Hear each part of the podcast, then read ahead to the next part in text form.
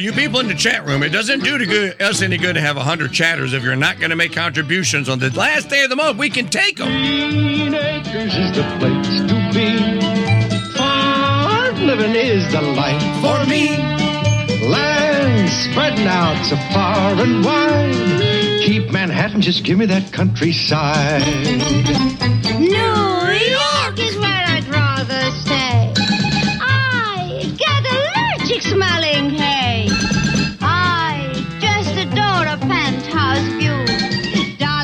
Darling, I love you, but give me Park Avenue.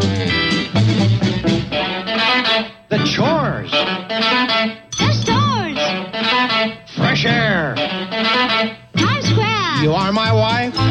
Goodbye, city life. Green Acres, we are there. Bum, bum.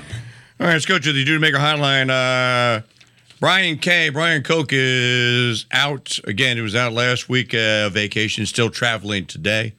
So, uh, Master Farmer Dan Mundy, the farmer as he's known, is on the Dude Maker Sky uh, hotline here with us for our Free Farm Friday. If you got any questions or something you'd like to talk about, I believe that we'll talk a little bit about the upcoming Polyface Farms uh, conference. Uh, what's it called? The Bo- the Rogue Food Conference, and uh, whatever else comes up here today. Yes, Mister Mitter Monday. How are you?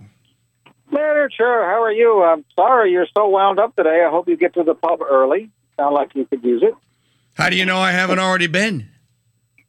Uh, uh, well, well, it's, it's a family show. I want to make sure I help preserve your image, sir. Oh, uh, I mean, uh, uh, Cesare probably started at seven this morning. Why can't I? Well, Cesare is semi-retired. I mean, I know I love his garden. I love the What? stuff he's done, Wait, but wait, wait, wait, wait, wait. Wait a minute, wait a minute, wait a minute, wait a minute. Are you telling me the pole is sim- he's retired? Well, pretty much. I mean, he's you know they've been taking it easy, being at home, him and his wife, and they've been nurturing their homestead, and that's why it looks so wonderful. I wish I had as much time as he has uh, to to take care of mine. But uh, Meter Monday, please. You are letting cat out the bag. Please don't tell I no know, one. Ah, that's all right. He's, he's doing a wonderful job. Next Tuesday, we are having a dinner with. Sir Charles Coulomb at a local restaurant uh, near Sir us. So, Charles. Yes, I saw that. Uh, there's still some spots if you want to make it up. I can, you know, put you up for the evening. yeah, you'd have to. Now, where is it being held?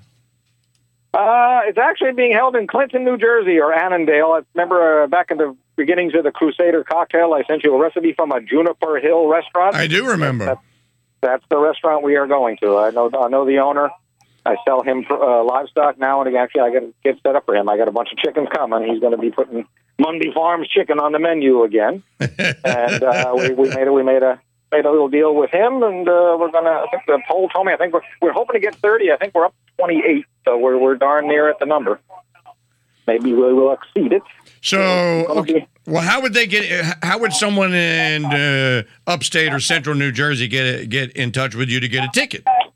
Well, they can uh, certainly go to my email, uh, which would be uh, the old farmer at protonmail.com. And uh, I will certainly get them in touch with Cesare, or I'll take care of it. and We'll get them on the on the list. Uh, okay, so prefix, prefix menu, cash bar. I'm sure we'll all uh, be trading trading drinks a little bit for the evening. Okay, so send me an email. I am kingdude at protonmail.com, and I'll forward it to him because no one's going to remember that.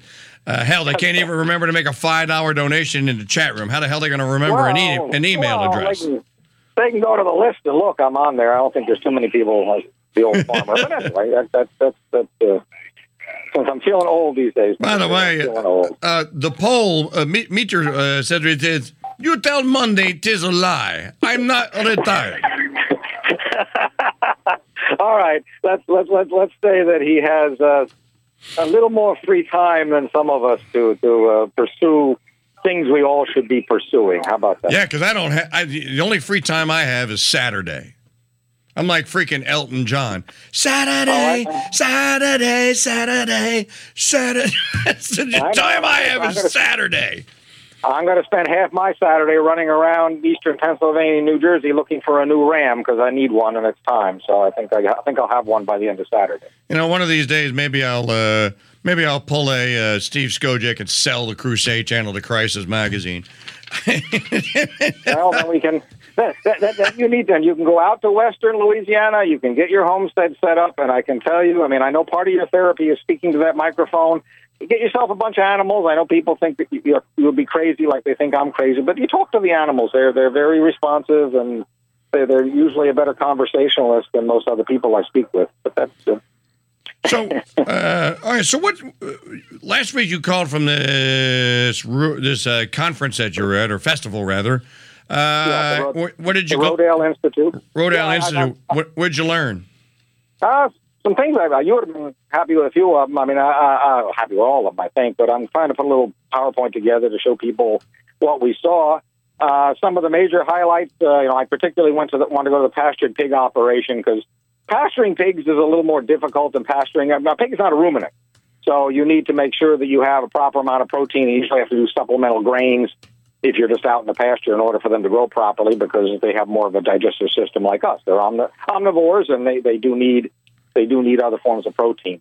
So we were particularly interested in that, and uh, it's a very nice operation I had there. And they were actually raising heritage number of heritage breeds that were specifically tailored. They believed during their testing, they've only been doing it for six years, but they believed were more suited to that type of um, uh, feeding process. Which you know, a lot of the commercial things we we talked about that they mutated our commercial uh, supply to the point where the the point is not necessarily a good animal.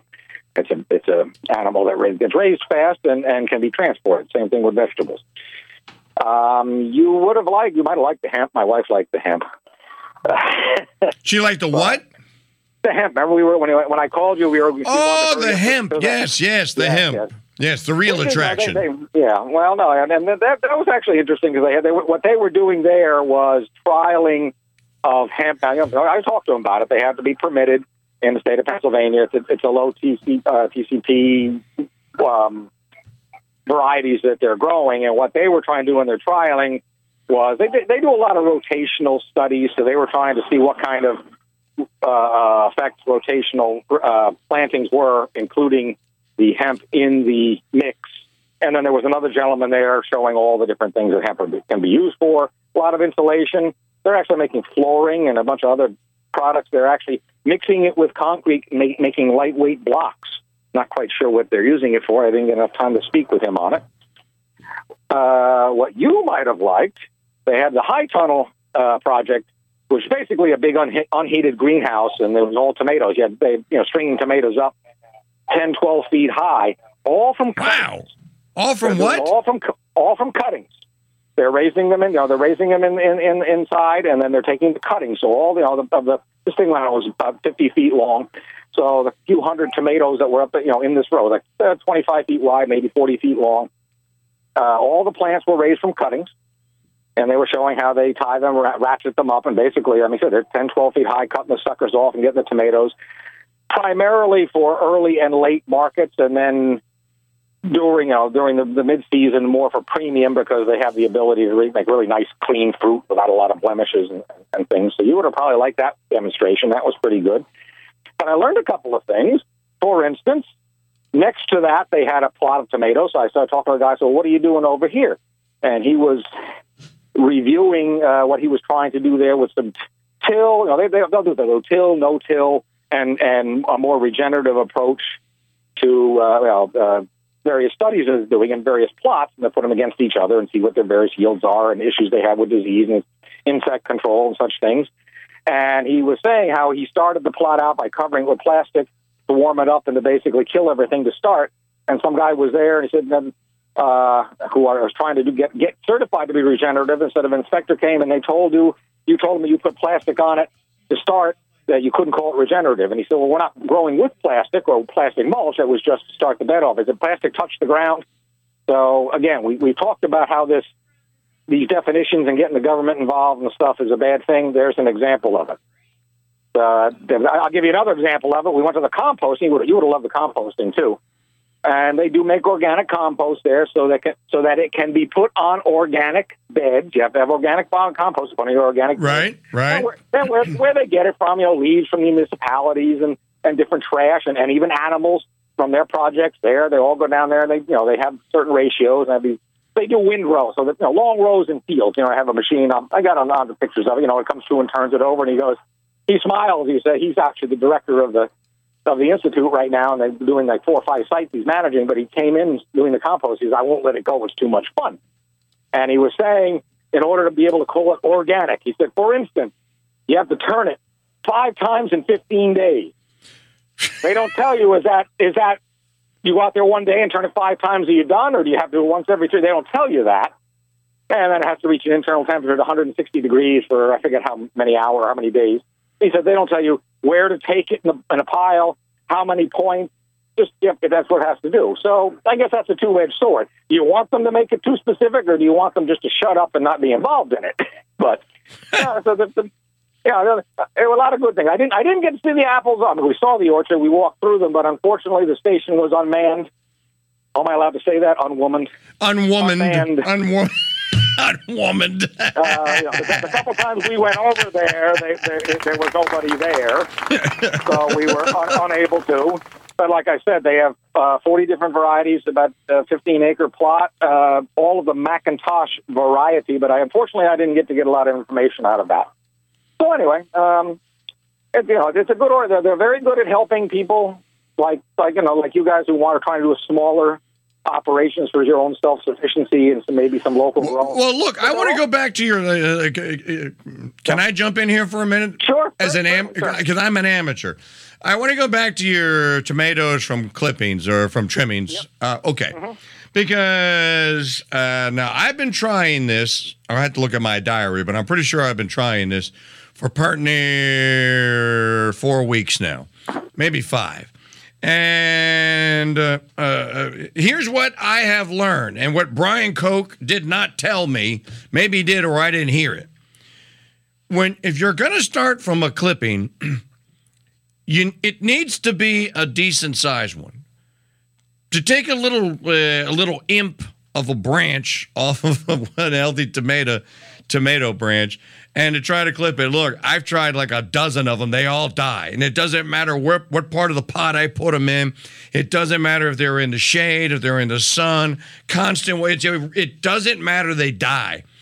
But a bigger one, a fatter one, well, this is a Roma tomato, so maybe other tomato strains are different. I'm doing Romas. If you take a bigger one, a fatter one, and do the same thing, its chances of surviving are pretty decent. So I have one that looks like he is the breakout stellar star. looks like there must be a nice little root system there.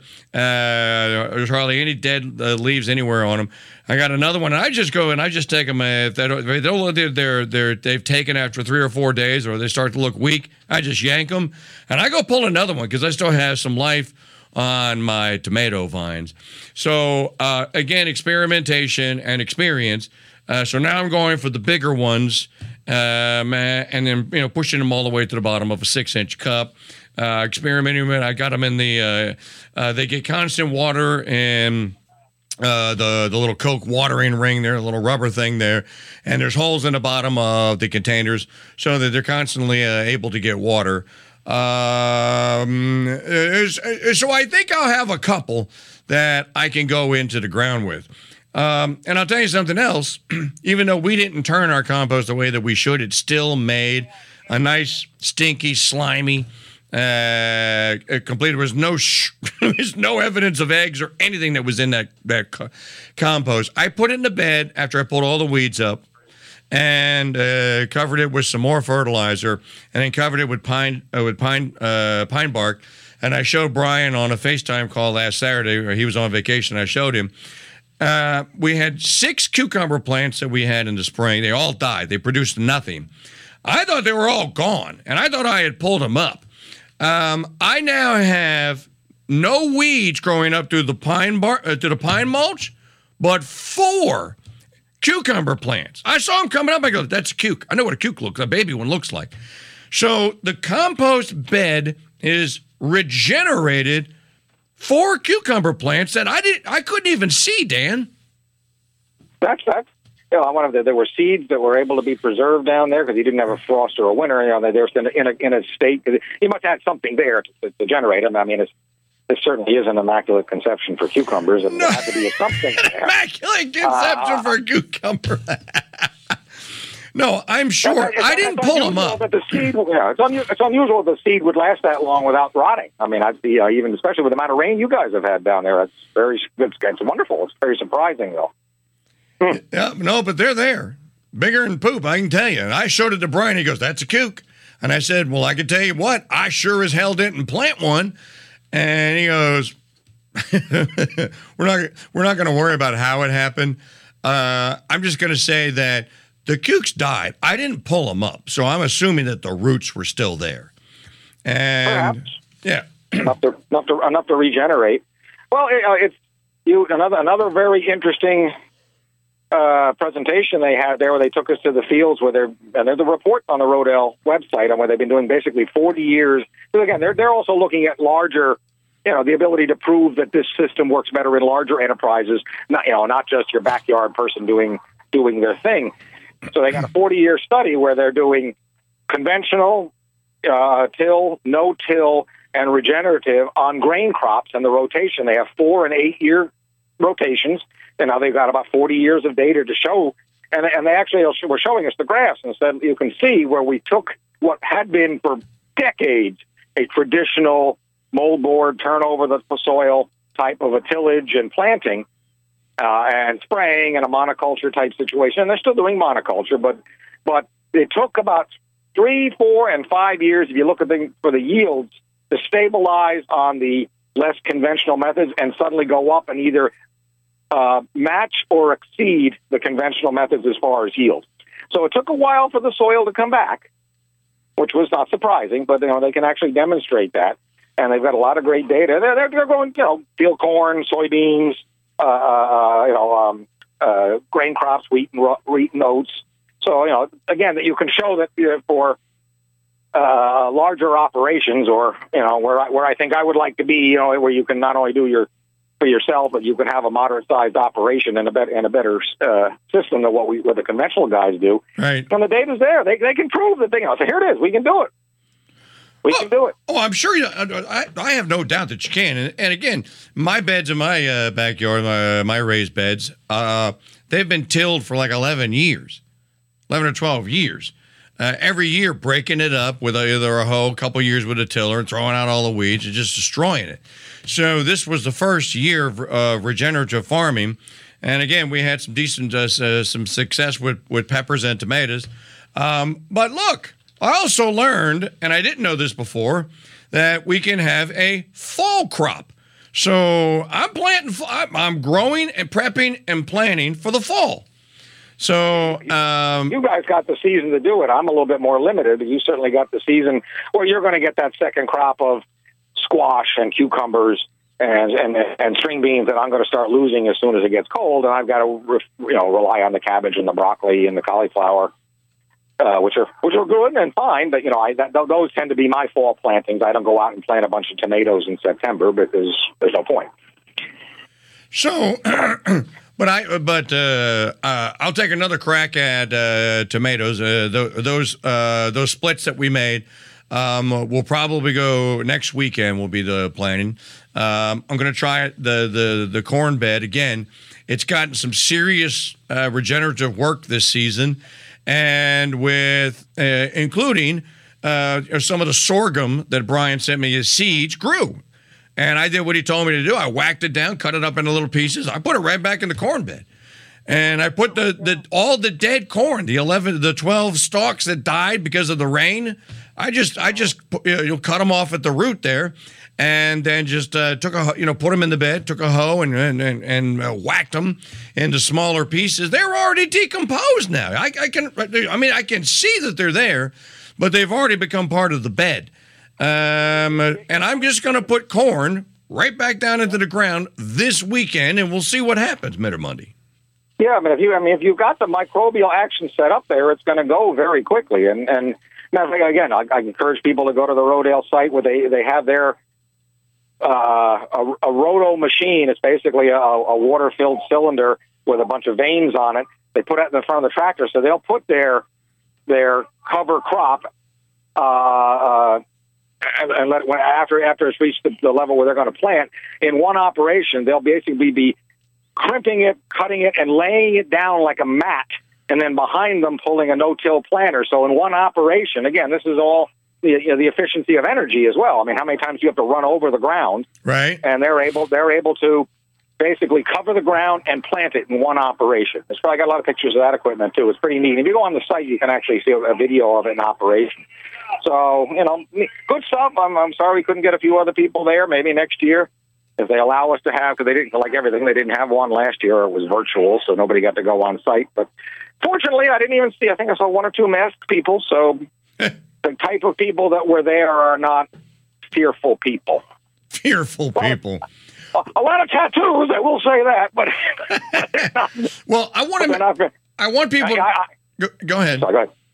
No, I, I'm really disappointed. I'm, I won't be able to make the one down at uh, Polyface this year. That's what I was going to talk uh, about. Let's talk about the yeah. 2021 Polyface uh, Rogue Food Conference. This is Friday, August the 13th, Saturday, August the 14th at Polyface Farms in Swoope, Virginia. So if you're in the area, you can make plans now. Uh, our second two day RFC, uh, that's Rogue Food Conference, will kick off with free tour of Polyface on Friday. This is a wagon or a walking tour. So if you want a seat, show up by 1230. They say the Polyface Farm Store and more will be available all day as well, so you can grab great local food. And then Saturday, they've got speakers lined up during the day, afternoon speakers, and then uh, evening festivities, it looks like. So the second uh, uh, Rogue Food Conference for this year is going to happen at roguefoodconference.com. And if you don't know who uh, uh, Polyface Farms is, that's Joel Salatin's outfit. And Salatin has been a very loud and successful voice in regenerative farming and heirloom and, and regenerative livestocking, too. yeah, he he he pioneered the the concept of the what they call it. Some people call it the chicken tractor, or certainly doing say doing the the any of the other fowl or doing the pigs on rotational grazing and pasture. I mean, it, he he.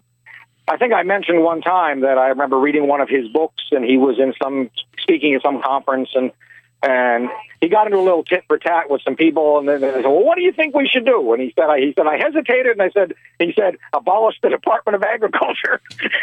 Boom! this group. So kind, of like when you were at the, uh, the at the what was what, which group was it that uh, you told them that uh, how, how's how, how's this voting for Republicans doing for for abortion thing for you? He's like, yeah, Oh, the uh, the Michigan Monroe County right to right right to life group. right? Yeah. I, I, I Well, what do you think we should do, Mitter Church? Stop voting for Republicans. There's silence. yeah, same same kind of thing. What do you think we should do? Well, abolish the Department of Agriculture. so, so and, and I, you know, after I've read some of his books, he had a he. He's, I, I I really do need to go and see him. And oh, and in case we run out of time, I want to encourage people. I went to a seminar down in that area a few years ago, and it was it was about not uh, uh, being able to, to set up an operation for small homesteading and and uh, doing farm markets. It was really good. It was uh, near um, Culpeper, and it was Dakota, the Dakota farm. They have a ranch they do all grass uh, pastured beef and all. So if you're in the area and you finish with that and you're traveling Sunday, I would encourage people to go over there and see what you can see in his operation. And he had a bunch of people there. We we did poultry, we did uh, ruminants, we did. Uh, you know, he he showed us the cows and various things. It was really good. I mean, I, I so I, there's a couple people in that area that are are doing things. Well, Uh, look, that- that- you you could spend an entire week, hell, you could spend a month in that area in Virginia and below where Salatin is. So, you, uh, uh, Face Farms is in Swoope. Um, you can head down 81. You can do the Charlottesville Wine Trail. Go visit some of those awesome Virginia wineries growing the Viognier grape, my favorite, the Cab Franc, and many others.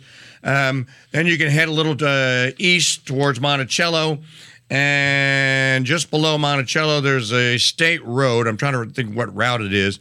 Uh, it has hundreds and hundreds of farms on it, and you know, just these most one of the most beautiful drives you'll ever take on a state highway, and it'll land you in Orange, Virginia, which is where Montpelier is. Uh, there's just so much to do in that area of Virginia. You just never run out of things to do, especially in the summertime. Oh yeah, they they've got a, there's even a Civil War trail if you want to take that. That's well. right. So That's like- right. Yeah, I've done that too. The, yeah, uh, there was a time when, you know, say 20 years ago, my wife and I were targeting Virginia as our place to retire, but Virginia's gone. That's why we're going to Tennessee. and that may be go- Yeah, that may be gone by the Virginia, go. I mean, one, one nice advantage for you know for people who are think I'll, I'll put this out there for people who are thinking of you know say larger homesteading and having the ability to sell your excess for some income. One nice advantage that they have in that area where where Salatin is, where this Dakota Farms is, and they and, and other people they're, they're showing us, and that, you know they they can get access to the DC markets and all the rich people who think they're you know being cool and go to the market. Right. And he, the one guy was cutting up chicken. He says. Hey, so I don't have many. I said maybe a dozen, but I got people who give me twelve bucks a pound for chicken breast. So yeah, I'll cut. I'll cut the chickens up for twelve bucks a pound. Now, I would cut the chickens up for twelve bucks a pound. I would too. he doesn't have five hundred. He doesn't have five hundred people, but you know he's got a dozen people that come every week and buy chicken breast from him for twelve dollars a pound. So you're you're in an area where you have people with you know a certain mindset.